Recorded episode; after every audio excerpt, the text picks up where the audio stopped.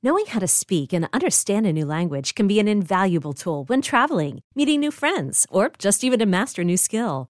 But it's not always simple when you're bogged down by textbooks and structure classes. That's why so many people trust Rosetta Stone. Rosetta Stone is the most trusted language learning program, available on desktop or as an app. It truly immerses you in the language you want to learn, like Spanish, French, Italian, Chinese, and more. You won't just be studying English translations. The Rosetta Stone intuitive process helps you pick up a language naturally, first with words, then phrases, then sentences. Don't put off learning that language. There's no better time than right now to get started. For a very limited time, listeners can get Rosetta Stone's lifetime membership for 50% off. Visit rosettastone.com slash rs10. That's 50% off unlimited access to 25 language courses for the rest of your life. Redeem your 50% off at rosettastone.com slash rs10 today. Imagine the softest sheets you've ever felt. Now imagine them getting even softer over time. I'm here to tell you about Boll Branch sheets. In a recent customer survey, 96% replied that Boll Branch sheets get softer with every wash. They're made from the rarest organic cotton and designed to get even softer over time. Try their sheets with a 30-night guarantee plus 15% off your first order with code Odyssey. So head to B-O-L-L and branch.com today. Exclusions apply. See site for details. Hey, folks, this is Kevin. On this week's episode, you'll hear Elizabeth McCain. You disgust me. And Jesus doesn't like it either. That and more. But before that, I just want to let everyone know we have set a date for returning to Atlanta. That's November 6th. And the theme that night is nasty. So we will need pitches, folks. You can email them to me at kevin at risk-show.com. Other shows we have coming up that we are also taking pitches for still are Portland on September 22nd and 23rd. The themes are bewildered and furious. Seattle, September 24th and 25th. The themes are the same bewildered and furious. Toronto, October 9th. The theme is Goddamn. Denver is October 14th. The theme is Help. Milwaukee is November 14th. The theme is Fuck This. So pitch us, pitch us, pitch us at kevin at risk-show.com. Also, you know that feeling you get when you can get things done with just a click of a button. It can't get more convenient than that. And now you can even get your mailing and shipping done without leaving your desk thanks to stamps.com. Stamps.com turns your PC or Mac into your own personal post office that never closes. Talk about convenient. You can buy and print official U.S. postage for any letter or package using your computer and printer. Then you can just hand your mail to the mailman or drop it in a mailbox, and you'll never have to go to the post office again. We use stamps.com at risk and the story studio, and we love it. And right now, you can use our promo code RISK for this special offer. It's a four week trial plus a $110 bonus offer that includes a digital scale that calculates exact postage for letters and packages and up to $55 free postage. So don't wait. Go to stamps.com before you do anything else. Click on the microphone at the top of the homepage and type in risk. That's stamps.com. Enter risk. Now here's the show.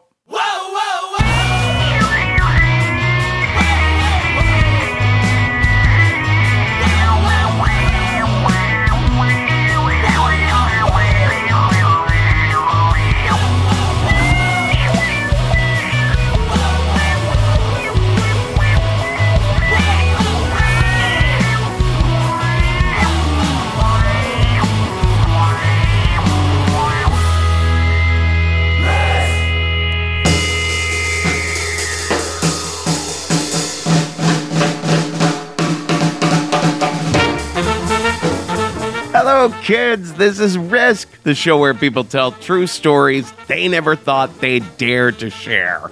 I'm Kevin Allison. This is Miles Davis behind me now. You might have heard of him. And Tizzy. what? The fuck did I just say? but other than that, this week's episode is live from DC 2. We're going to share three of the four stories told that night here, and then the fourth one we'll include on a future episode. I was really battling the vertigo that night in DC, and you know what? I still am. I'm still not well, but I now have a theory. I think that the cause is one of these antidepressants I'm on. It's called Cymbalta. So I'm looking at my options for getting off of that, and let's hope I'm right. But vertigo or not, you can hear what a fantastic show we had. I'll tell you, DC audiences are just the best. And we're going to start with the fabulous Melissa Murphy, who told this story. I, when I heard her pitch, I was taking a long walk along the Hudson River and I was reacting so vocally that passersby were wondering what the hell was wrong with me. And perhaps I'm about to put you in that very same position right now. Here's Melissa Murphy at our show live in DC with a story we call True Grit.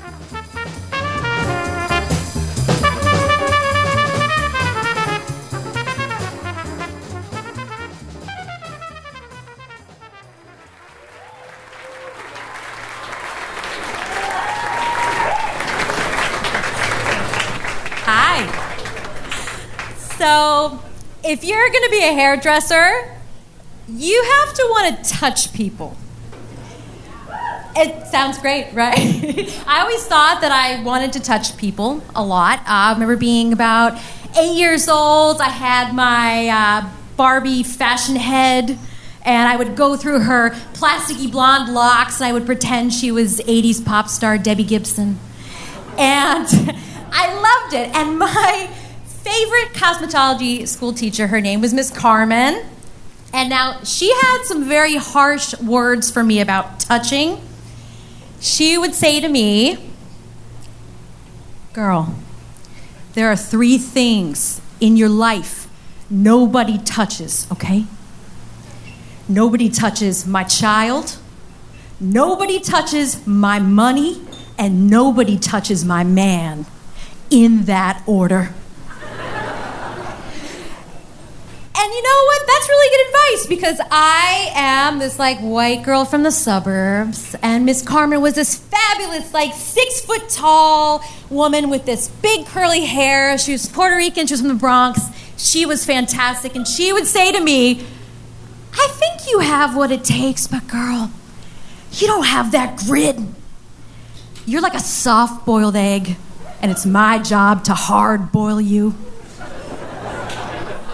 I was like, great. I need that. I need that because when I went into cosmetology school, now everybody thinks, what are the stereotypes, right? It's for girls who are stupid, it's for girls who can't do anything else. No! Cosmetology school is hard.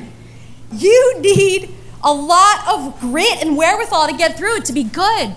And I thought because I had gone to college that I'd be like so, such a natural because I could write like a 30 page term paper. No! This is a skill set. You have to build And I didn't have it and I sucked and it was horrible. And I would cry and Miss Carmen would say, Don't worry, girl, we're going to build you up. But you got to listen to everything I say. And I'd say, Okay.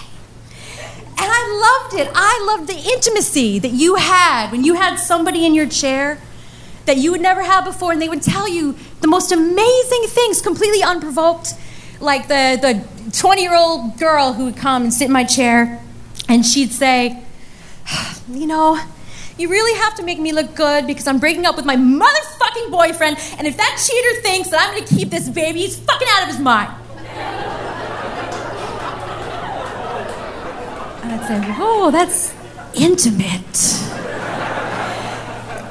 And then I'd have like a nice middle aged lady, and she'd come and she'd sit and she'd say, You know, my husband, if he can't get it together and give me the penetrative sex that I need, that motherfucker's out of here. And you know what? If he can't get it together to get that Viagra, we're done. That's really intimate. But I loved it. I love the fact that for a few hours you had somebody with you and they would tell you things they wouldn't tell anybody else. And that was such an honor. And that was so important to me to honor that and protect these people, to make them beautiful. And when they left, they would feel beautiful inside and out. And I tried very hard to be a professional, and I got better because I listened to everything Miss Carmen said.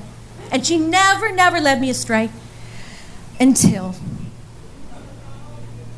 one Saturday morning, I'm waiting for my client And you never know who you're going to get because, unfortunately, in a cosmetology school, it's random. You know, people come, you don't get a say. The other thing about this cosmetology school, unfortunately, was they weren't so into, let's say, hygiene or sanitation in any way. I cut my finger once and I took it to my instructor. I said, I think I need stitches. And she said, You can work through that. And I'm bleeding and bleeding and bleeding and bleeding and cutting hair and bleeding. And a couple days later, when I went to get the stitches, they're like, This is really infected. I was like, Okay, great. And the kids that came in and they had lice. What are you to do? You're not to turn them away. You can't turn that $10 haircut away. So it's a Saturday morning. They call my name up. I go to the front. I see from far away there's a lady. And from far away, she looks like a businesswoman. She's wearing a navy suit. She's got her hair slicked back. Looks like she just took a shower. It's kind of wet. She's got high heels on. I go, okay, great. This is great. I, I haven't worked on very many business ladies in cosmetology school before, so I'll go up there. And I went out and I reached to say hello, and I see this woman. From up close, things look a little different. So her suit is covered in stains and stripped at the corner, and her heels are all ground down.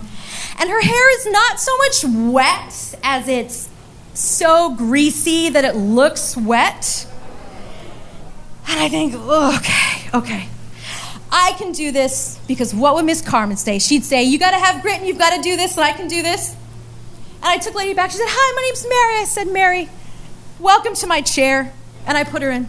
And she looked at me and she said, I know this looks really bad. She said, I don't take care of myself very well. Can you help me? I said, I can. And I felt so protective of her because I'm not, I'm not one to say who's mentally ill or who, but she looked like she needed a lot of care. And I took that very seriously. So I said, okay, let's get in your hair. Now, the thing, when you're cutting hair, the first thing you have to do is you have to kind of get in that scalp and you've got to kind of part it and feel the head, feel what you're working with. And I reach in and my hands slide in. And when I pull them out, it looks like they're just doused in like olive oil. My nails are shiny, everything's shiny, and I'm like, ooh! And I put my hands in again, and I part her hair, and I'm feeling around, and I feel like if you've been to the grocery store, you know those like super bouncy balls you can get? They're really squishy. And I go, ugh. I felt these things all over the back of her scalp, and I pull her hair aside, and I see they're like marble sized boils. And they're everywhere. They're everywhere. There's some the size of like a walnut, and then there's some on the size of like a little, yeah. And some of them are kind of oozing. and they're really and so everything in me i'm like i shouldn't do this i shouldn't do this i shouldn't do this and then i call over miss carmen i say should i do this? And she's like you can handle this. And i'm like i shouldn't do this. I shouldn't do this. But you know what? I felt like if i didn't do this then miss carmen would think that i hadn't been hard boiled yet. And that was what i had to do. So i get in there. I say, okay, Mary, I'm gonna take care of you. And I wash her hair, I get all the grease out. And I put her in the chair, we're talking. And I part her hair and I start trying to get my sections as clean as I can. The problem is, is that when you've got all these things on the scalp, none of the sections are even. The hair gets getting pushed up. So I'm gonna take my comb and make a section. Cut, cut, cut, cut. Make conversation as well. Comb, cut, cut, cut, cut, cut. Comb. And unfortunately, I'm such a perfectionist that my comb, I have to kind of, you kind of have to rake it against the scalp a little bit to get that section clean.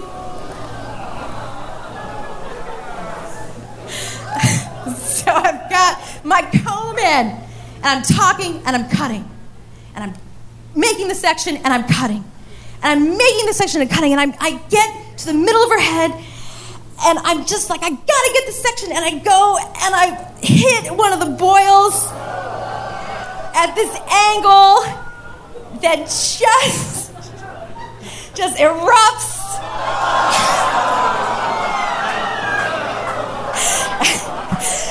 Just erupts. It's like a geyser, and the pus is coming out, and it's coming out, it's coming out. I'm drenched. And I'm drenched in like, it's hot, it's hot, it's wet. It's Why are you guys surprised that spurting pus is hot and wet? It's hot and wet. and it's soaking into my skin, probably from the center of my chest all the way down to my belly button. And it kind of, it smells like death. It's horrible. And and the thing the thing about it was, you know, again, she had realized what had happened. She was very upset, and I had realized, of course, what had happened. I was very, but I, I said I, I'm going to be very professional, and I put down my comb and I said, I'll be right back. And I went in the back and I ripped off my shirt and I swabbed myself down with all kinds of wipes, and I'm just going, oh my god, oh my god, this is so disgusting, this is so disgusting, this is so disgusting. And then, of course, Miss Carmen runs back and she goes, um, oh, girl, maybe you shouldn't have done that. I'm like, yeah, no, maybe I shouldn't have done that. And the thing is, you know, you have a lot of like come to Jesus moments when you're covered in somebody else's body fluids. I always think. And I learned that, you know what? The good thing about this is I learned that there is, of course, always a time to prove yourself. You're going to have to, to go get what you want. But there are definitely some times when you should hold your ground. And this was definitely one of them. And you know, I took that with me. I'm still a hairdresser today. Woo! still here today. And you know, the, the greatest thing is, is that I know when to say no, and I know that you can develop grit in a number of ways. And I think I did it the right way by learning my limits and learning to protect myself as well. And I have to say, it has been, I, have I've never since been covered else in somebody else's body fluids at work. And for me,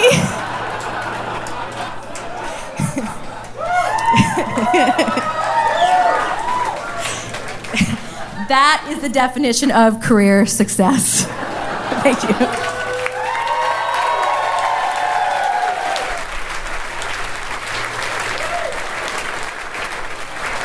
Melissa Murphy!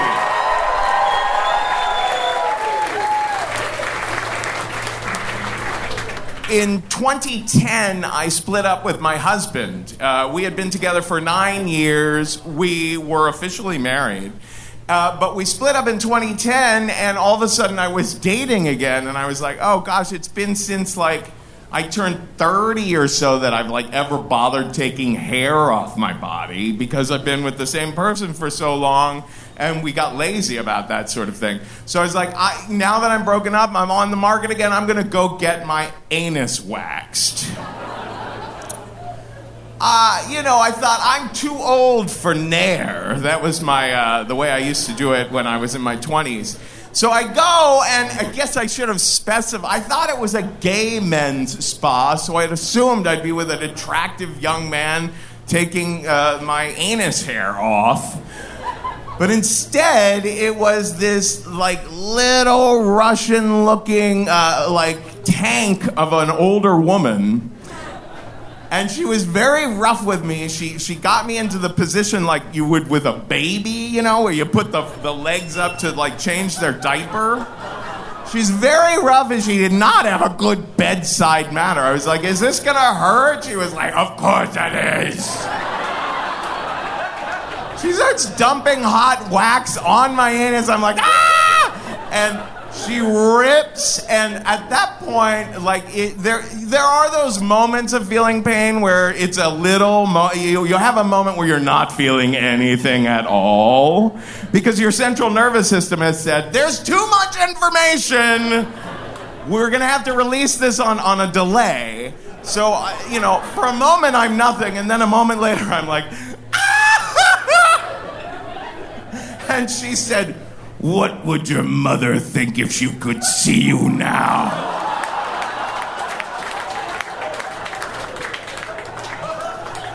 And I started to get a little turned on. because you know when someone says something that dominant and everything, I can't. You know, it doesn't matter who you are. She knew just the way to like shame the fuck out of me. All right.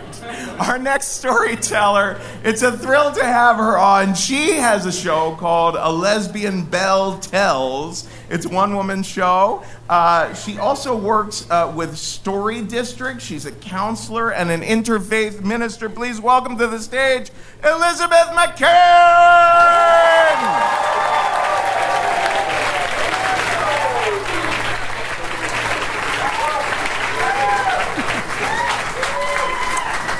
Hey, y'all. I grew up in a really traditional Southern family in Northeast Mississippi in a tiny town called Okolona. My parents were older, around 40 when I was born, and they already had three kids who were 17, 12, and 9 when I came along. Being the baby, I was really close to Mama. She'd say, Darling, you're a surprise, but a sweet one. And Mama was prim and proper and very, very religious. She was Southern Baptist born, and then she opted for the frozen chosen and became Episcopalian. Daddy was the town banker, extroverted with charm and charisma, and he was quite the male chauvinist. Mama and Daddy expected me to have good grades, good manners, and eventually to marry a good old Southern boy. Well, when I was 30, after dating men for many, many years, I told Mama that I'd fallen in love with a woman and identified as a lesbian. Well, she had a fit. No, no, this can't be. This is not who you are. This is just crazy, ludicrous. You disgust me. And Jesus doesn't like it either. well, said, Mama, this is who I am. And Jesus was all about love, so I think he's fine with it. And. and then when she told Daddy, he was just furious. I can't believe this. What's wrong with you, girl? Why can't you find a man? I can't believe I paid for that expensive girls' school I sent you to in Virginia. You are out of this family and out of the will. I was devastated. My whole family cut me off. My older brother told me I was mentally ill. How could my own flesh and blood reject me like this? And then it gets worse. About two years later, still after this cutoff, I get a phone call from my sister, and she tells me that daddy has died of a heart attack in Boston, and Mama had a massive stroke the same night. I'm stunned. Well, I somehow make it to Daddy's funeral in Mississippi, and I'm filled with all these emotions rage and loss and shock. And meanwhile, Mama's in ICU up in Boston. And when I got home, I got this letter that Mama had written the day before Daddy died and she said he had softened his heart and they wanted me to come home for Thanksgiving. And he died the next day. Would we have reconciled? I'll never know what might have happened. Well, I tried to reconnect with Mama after Daddy died, but she was living with my sister up in Boston, and my sister was very controlling and didn't like for me to visit very much. And I tried to move on with my life, but I was still so devastated, and I had no one to grieve my father's death with. The irony is, I had this booming private practice as a psychotherapist here in the DC area, and I did grief workshops and workshops on coming out and forgiveness. And I dated some women who were kind of unavailable, and I thought, oh, this lesbian thing is crazy. I'm just not, I'm going to give up. And, but I didn't. And lots of lesbians. I went to uh, I went to my astrologist, and she did this reading. You know, I'm into woo woo, and she tells me about the law of attraction. You know, this idea that if we put this idea out to the universe about what we want and we believe we deserve to have it, that we can manifest it. So I said a prayer to the goddess and asked her to bring me my soulmate. Well, that night I had a dream that I met this cute, soft butch, strawberry blonde with a smile that lit up the room. And I woke up feeling like I was about to meet my soulmate. And so the next weekend, I go to a good old fashioned lesbian potluck out in Fairfax. I don't know anybody. I don't know anybody. And, you know, at lesbian potlucks, there's always lots of hummus. And, and there were lots of retired military lesbians that night. Now, I appreciate their service, really, I do, but not really my type. And I'm thinking maybe this is going to be an early evening, so I'm about to go home, and then the door opens, and in walks the strawberry blonde, the cute, soft butch, with the smile that lights up the room. She's the woman from my dream, really. And she walks right over to me and says, Hi, I'm Marie. Hi, Marie, I'm, I'm Elizabeth. Where are you from in the South? Oh, I'm from Raleigh, North Carolina. Ooh. And where are you from? Sounds like you're from way down there. Oh, yeah. I'm from I'm from Mississippi. You can just call me a recovering belle from a long line of unrecovered belles. Bless their hearts. well, we hit it off, and I call Marie the next day, and we have our first date like four days later, and we've been together for 15 years now.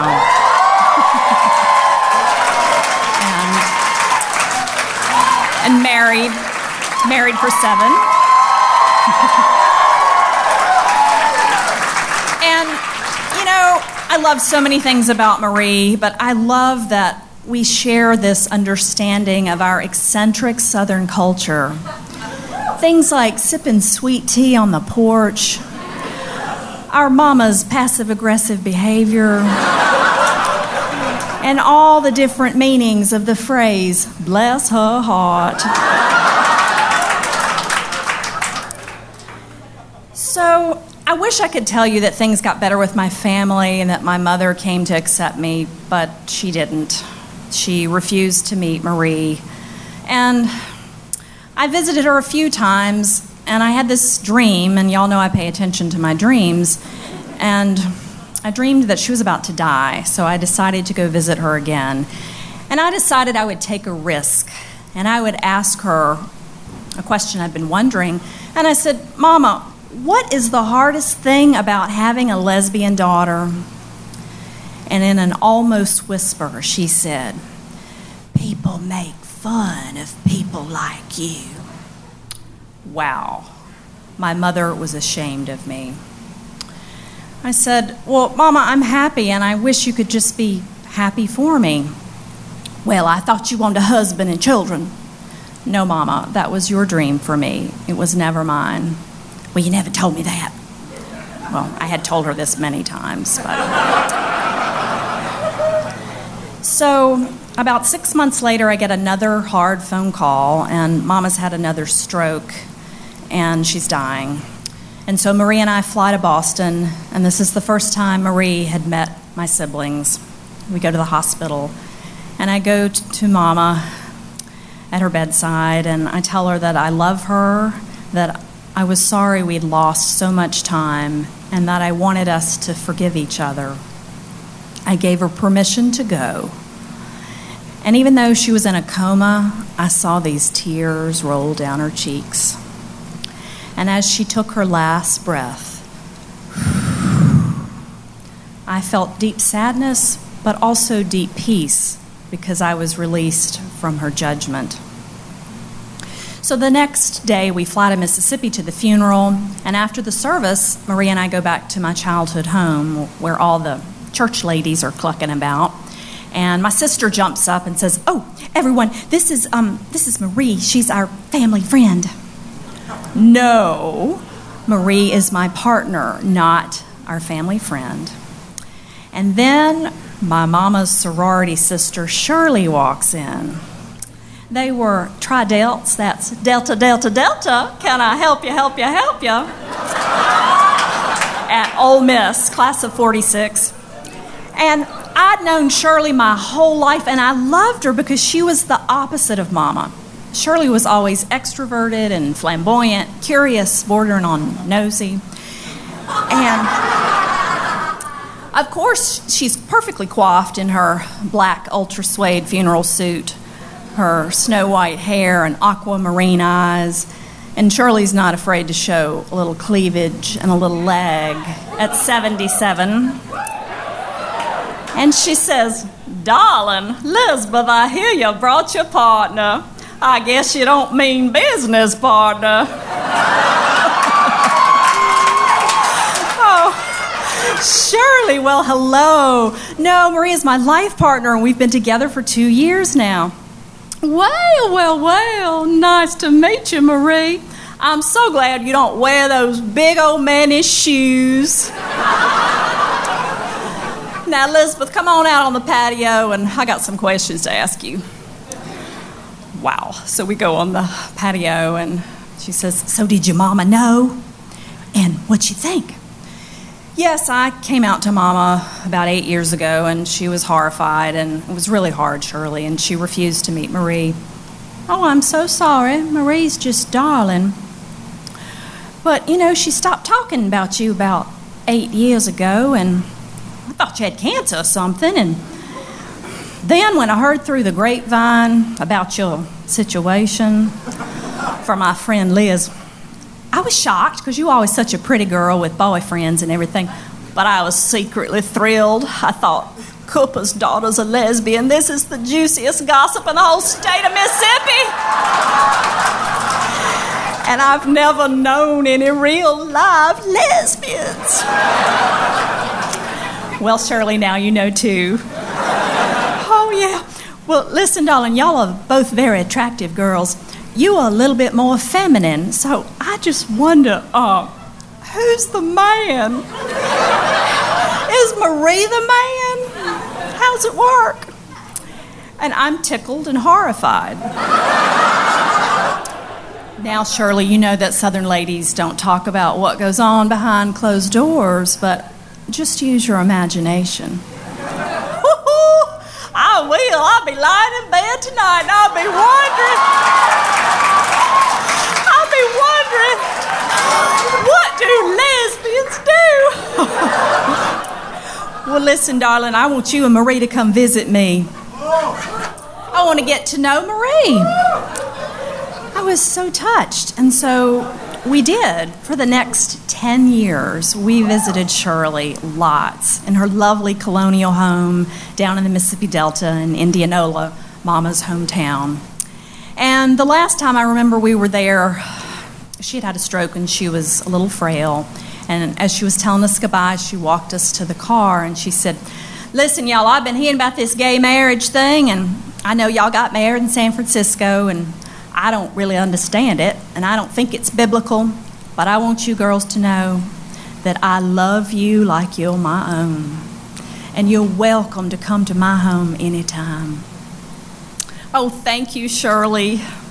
We love you too. Thank you so much for your stories and your laughter and your outrageous questions. Because you asked me questions Mama never could. And sadly, we lost our dear Shirley two years ago. She died peacefully in her sleep. I miss her so, but I'm so grateful for her friendship because she helped me heal this motherload of rejection I've been carrying around for so long.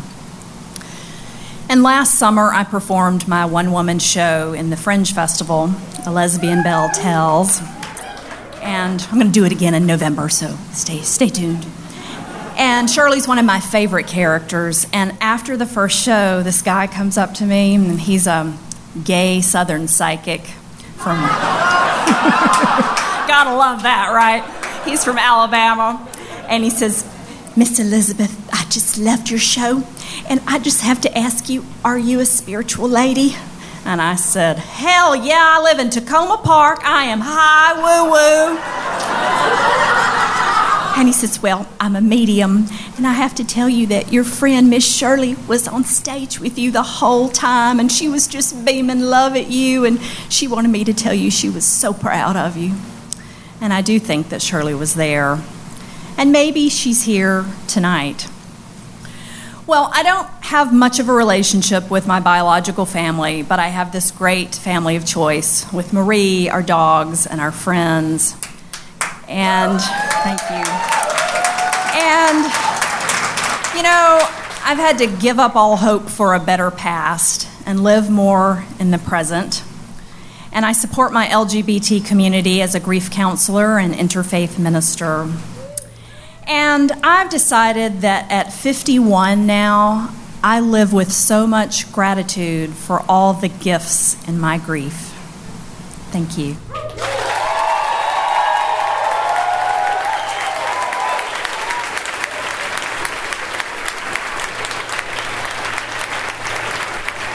Elizabeth McCain!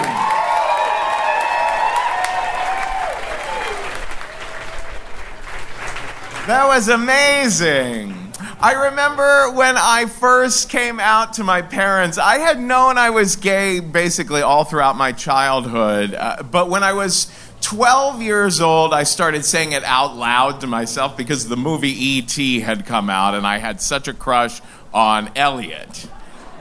In other words, I identified with the brown thing from another planet. so, uh, I, I that year, I was like, well, I guess I can tell the folks now that I, I've told myself. But I was only 12, and I remember that summer at one point, uh, Marvin Gaye singing Sexual Healing was on the radio. It was like number one at that time. And my mom came into the room and she flicked the radio off and said to me and my sister, when that song comes on the radio, the radio goes off. So I was like, oh my God, 12 is not the time to be telling mom. So by the time I was in high school, I had started to come out to so many of my friends that I was like, I gotta move on to family. But I wanted to make sure that my family had secured a place at New York University for me first. Because I had heard that there was a lot of gay people in New York, and that's where I wanted to go. So we put all sorts of effort into securing that I could go to NYU, all sorts of scholarships and student loans and all that sort of thing. Then, when it was a sure thing, I was like, all right, now I can tell them because I'm going to be leaving in a month. Uh, well, it, I got so nervous that day, 18 years old, so nervous that I decided I had to write the whole thing out on big index cards. And then after the speech about me being gay, I was going to give questions and answers but they would be questions I had anticipated. So it would be like, you're probably thinking, Kevin, aren't you too young to be yada, yada, yada? And then at the very end, the last thing I do is give them the name of psychiatrist that they can see if they're too fucked up about what I am. And my mom cried all throughout the speech. I couldn't look up. I, I, was just looking down at. We were on the screened-in porch. I was just looking down at the at the cards the entire time, reading off questions and answers. Then I handed them the name and number of a psychiatrist they could talk to, and my dad was like, "Wait, you're sending us to a shrink?" they said, "We don't need to involve a shrink. We we were okay."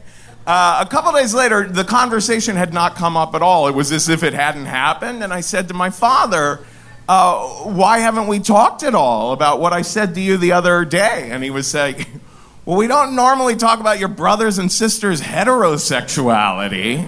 And I was like, Oh, all right. Well, I mean, it, they seemed to be adapting. Uh, so soon I was off to school, and uh, it's taken them a long time, but they're, they're getting used to some parts of it. All right, the next person I would like to bring to the stage. They don't know. They, the only reason this show exists is because they don't know what the internet is. They, they don't even, they, you know, they know the general idea of the internet, but they have no idea how to work it. And so, hence this show. Our final storyteller tonight. He is an actor. You can find him on Twitter at the Thomas Keegan. He's currently in the play Women Laughing Alone with Salad at the Woolly Mammoth. It opens in September. Everyone, please welcome to the stage Thomas Keegan.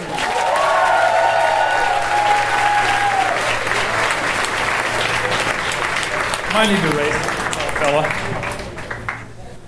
So, in the summer of 2006, I worked as a seasonal police officer in a small little sleepy town on the Delaware shore called Dewey Beach. Oh, good, you've heard of it. So, for those of you who haven't, Dewey Beach covers about three tenths of a square mile of the Delaware shore. It's nestled between Rehoboth Beach and Bethany Beach. And yeah, woo! Uh, it has a year round population of around 300, but a summertime population of 30,000. So, to put that in perspective, DC's got a population of like 650,000. So, imagine right now there being 6.5 million people here. Yeah, it's terrific. Dewey Beach is a one of a kind place. Those 30,000 people come to mainly get fucked up and let loose. And they do it, man. They drink and they drug and they fuck everywhere. They fuck on the beach. They fuck in their sandy borrowed beds. They fuck in their cars. I swear to God, they fuck on top of their cars. They fuck in the balconies of the hotels that overlook Route 1 while there's summer traffic.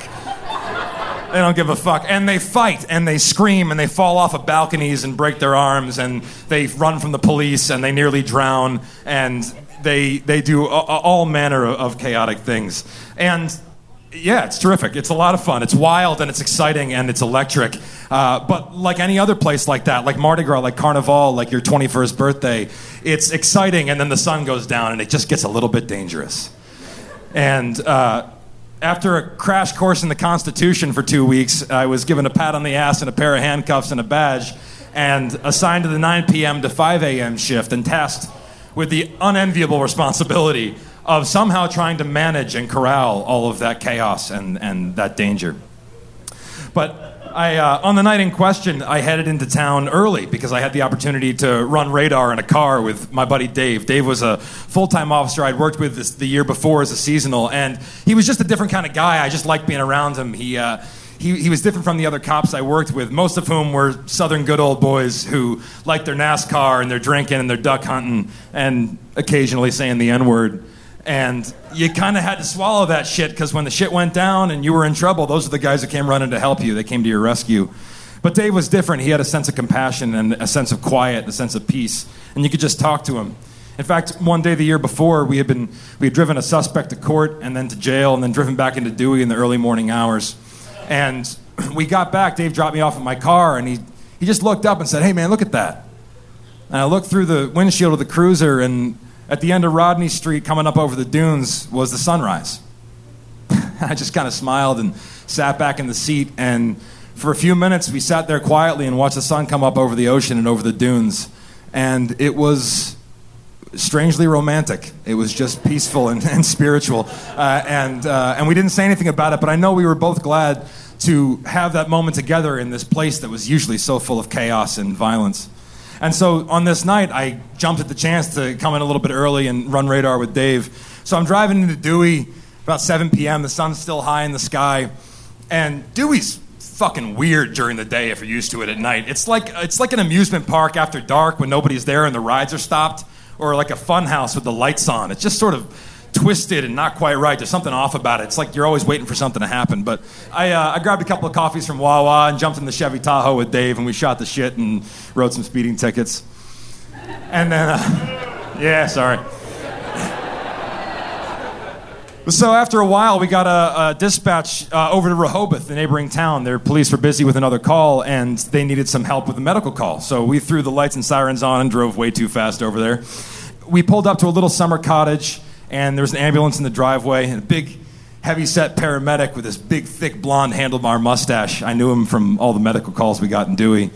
And uh, came out of the car you know what's up man? What do we got? He explained to us there was an 85 year old female inside who had collapsed. Yeah man she ain't had no breath no beat for going on four minutes. We're going to give him some cpr and shock her and then we'll take her back to Beebe the hospital. There was something about the way he said it that was sort of resigned to the fact that she was already gone which took a little bit of the pressure off, if I'm honest. I had never given CPR before, and eh, this was a, a, an unusual kind of call. But we walked into the house, and the first thing that hit me was the smell. It just hit me like a wall. It was this acrid stink of bile and rotten seafood. And the air was thick with the summer humidity and the salt air. There was no air conditioning in this cottage. There was a single ceiling fan in the kitchen where she'd collapsed that just felt like it was mixing soup. The air was so thick. And I looked down at the old woman on the floor. She'd had her, uh, her thin cotton housecoat cut open so the paramedics could work on her, and she was exposed to these five men in the room, something I had to feel she wouldn't have liked. And she had, I realized the smell came from her vomit. She had vomited uh, the crab meat that she was eating, and the paramedics were cleaning it off her chest so we could begin CPR. And I got tapped to start chest compressions, which I'd never done before, but we had pretty good training. So I got down to my knees next to her and I put my hands on her chest and gave the first compression. And I felt her ribs crack under my weight. They shattered, they splinter. Which they tell you, they try to warn you in the CPR class that's going to happen. But what they don't prepare you for is hearing that sound come from another person and seeing them lie there still underneath you. She didn't jump up, she didn't scream, fuck, get the fuck off of me. She just lay there like I did nothing. I must have frozen for a second because that big heavy set paramedic with the handlebar mustache tapped me on the shoulder goes, Hey, bro, you got to keep going. And so I did. I gave compressions for what felt like hours. I'm sure it was only a few minutes. We gave her breaths and more compressions. And they got the AED, the portable defibrillator, set up. And we all stood back as it beeped and spoke in this strange mechanic voice. And then finally shocked her. And her body moved for a split second, the first time I'd seen it move. And then it beeped some more and it spoke some more in that mechanic voice and it shocked her again. And after the fourth shock, it beeped again and then it spoke in that mechanic voice, something we hadn't heard yet, which was, no shock needed. And I thought to myself, is that it? I mean, maybe she was dead when I got here, but is that it? She's just gone?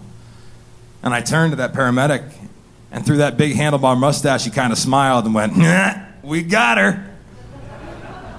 I looked back down at her, and sure enough, her chest was rising and falling. Imperceptibly, nearly, but it was a hell of a lot different from the stillness that had been there before. It was just enough life to know that she was there. And they threw her on the stretcher and they tossed her in the back of the ambulance, and Dave and I walked out and we stood in the driveway and watched the ambulance literally pull off into the sunset.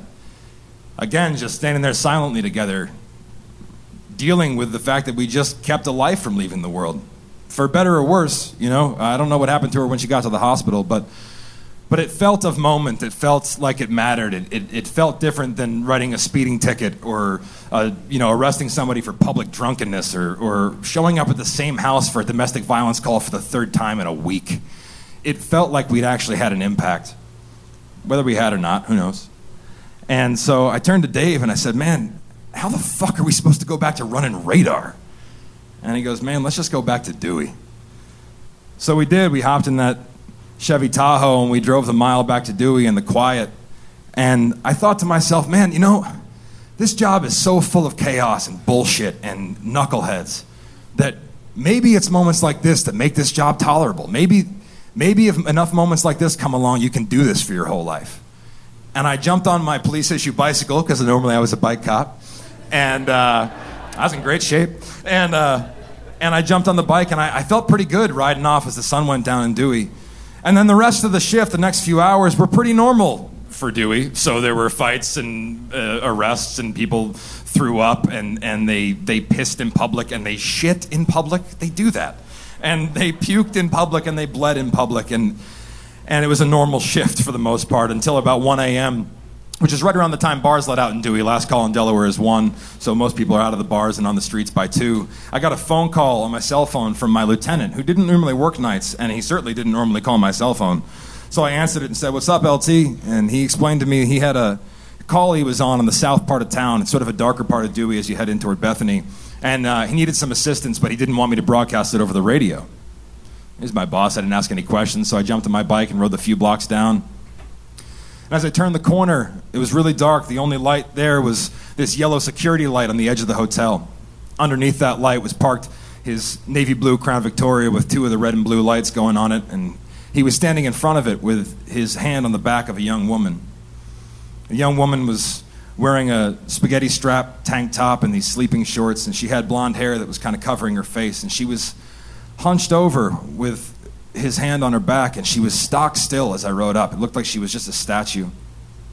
And then as I got closer, I realized that she was moving. She had this soft shake to her. She was sobbing. And I got off my bike, and as I walked up, she looked up at me. What I saw was that her bottom lip was split open. She was bleeding. The teeth behind it were cracked in half. And the left side of her face, around her orbital bone, had been so badly beaten that it looked like hamburger meat with a plum in the middle. Her eye was so swollen that it was closed, and she was looking at me through just this one right eye. And there was nothing there. She was broken and deader than that grandmother laying on the floor in Rehoboth a few hours earlier. And it just shook me. and finally, my lieutenant walked up to me and snapped me out of it and explained to me that earlier in the night he pulled over a car in which this young woman had been a passenger. She had just finished explaining to him that the driver of that car, whom my lieutenant had let go with a warning for driving with his lights off at night, had proceeded from that traffic stop to the hotel room that they were sharing, and after being rejected, had beaten this young woman until she submitted to his sexual advances. He had raped her, and then he had left and gone to the bar. And my lieutenant pulled up the license plate of the vehicle. I broadcasted that out over the radio, and then he pulled up the license photo of the driver. He was a white male in his early 30s. He had brown, balding hair and a red, brown, scraggly beard. But the thing that stood out most were these little rodent eyes in his head. Even in his license photo, there was a blankness to them. They were black. Couldn't tell you what color they were really, but they looked black in the photo. And uh, it burned pretty immediately on my brain. And he said, We got to find this guy. Of course.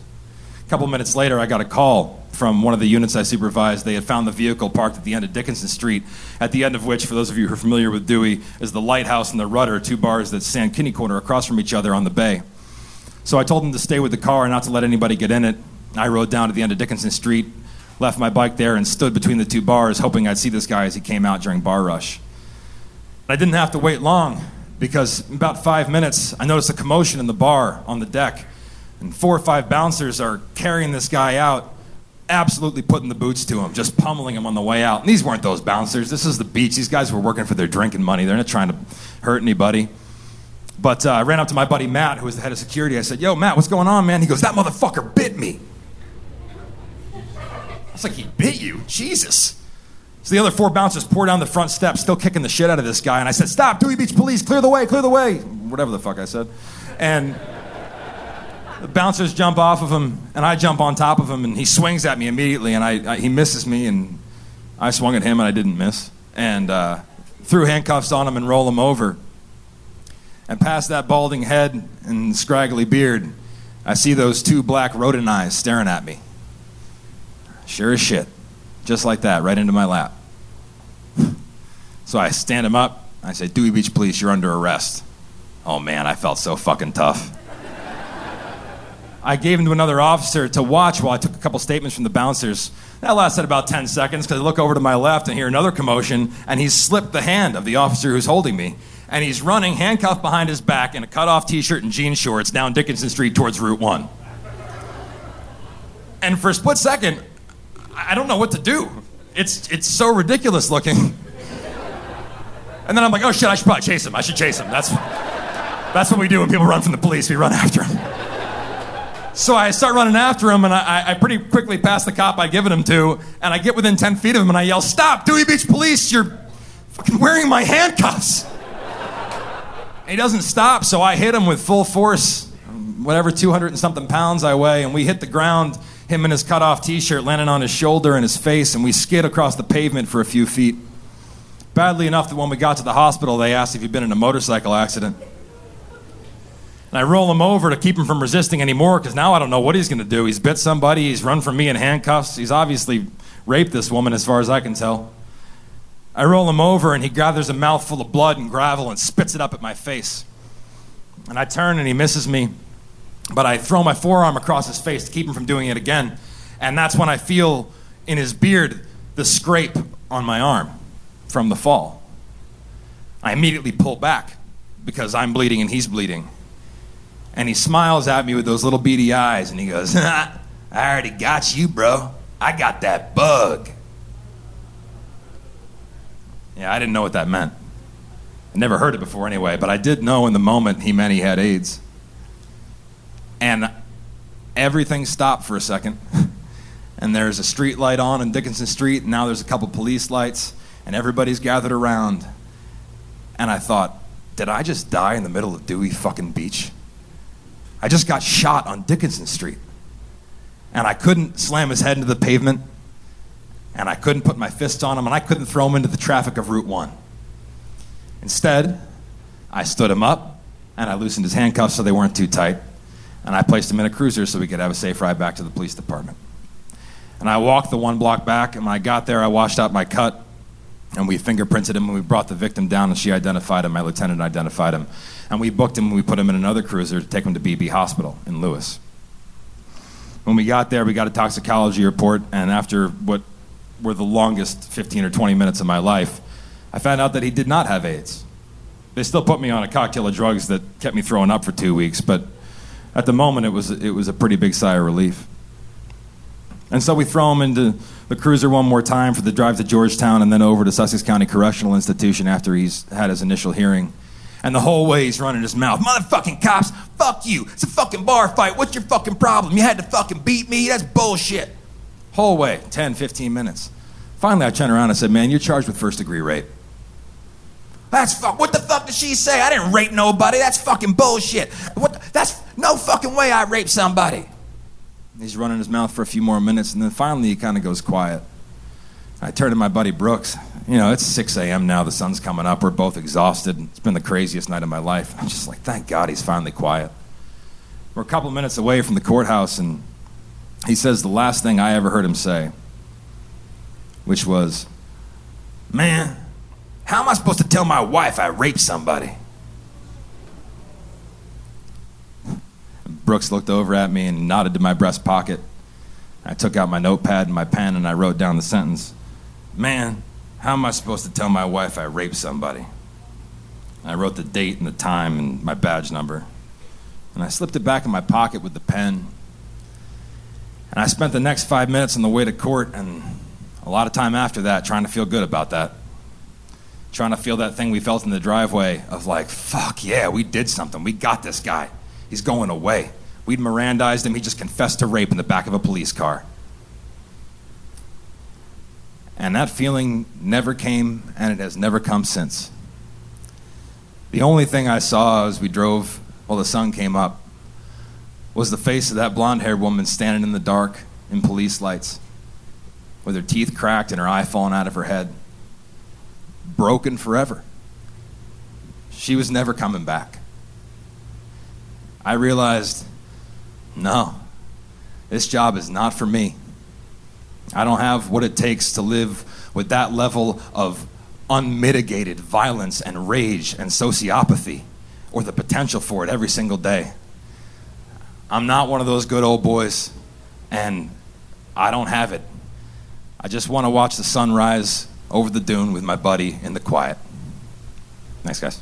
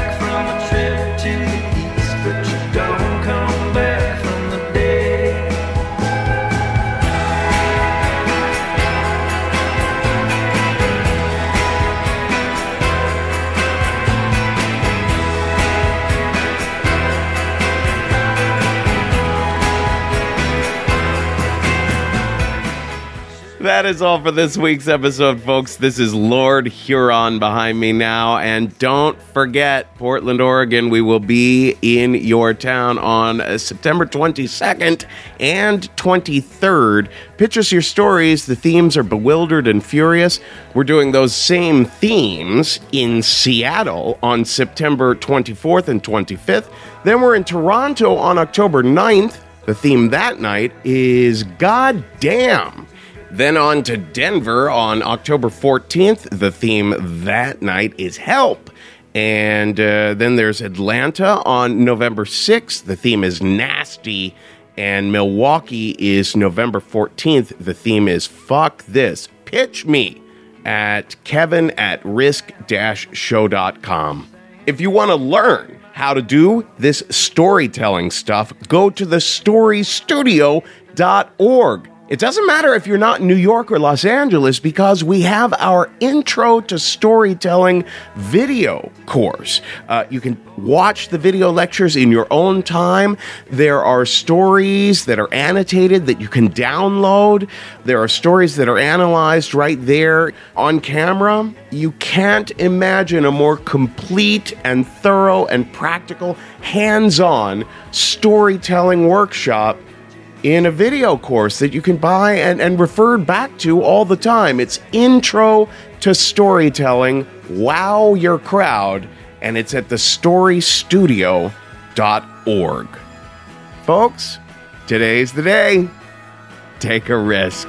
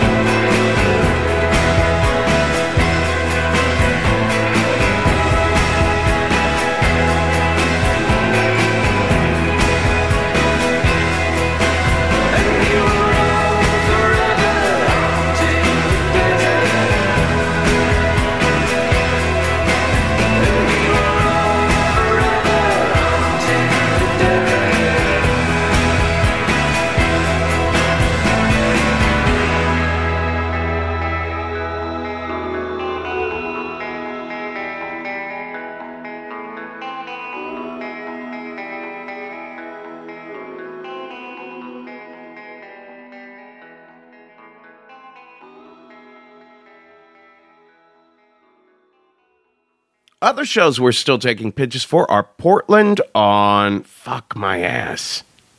Well, I guess remains to be seen if that'll happen when I go to Portland.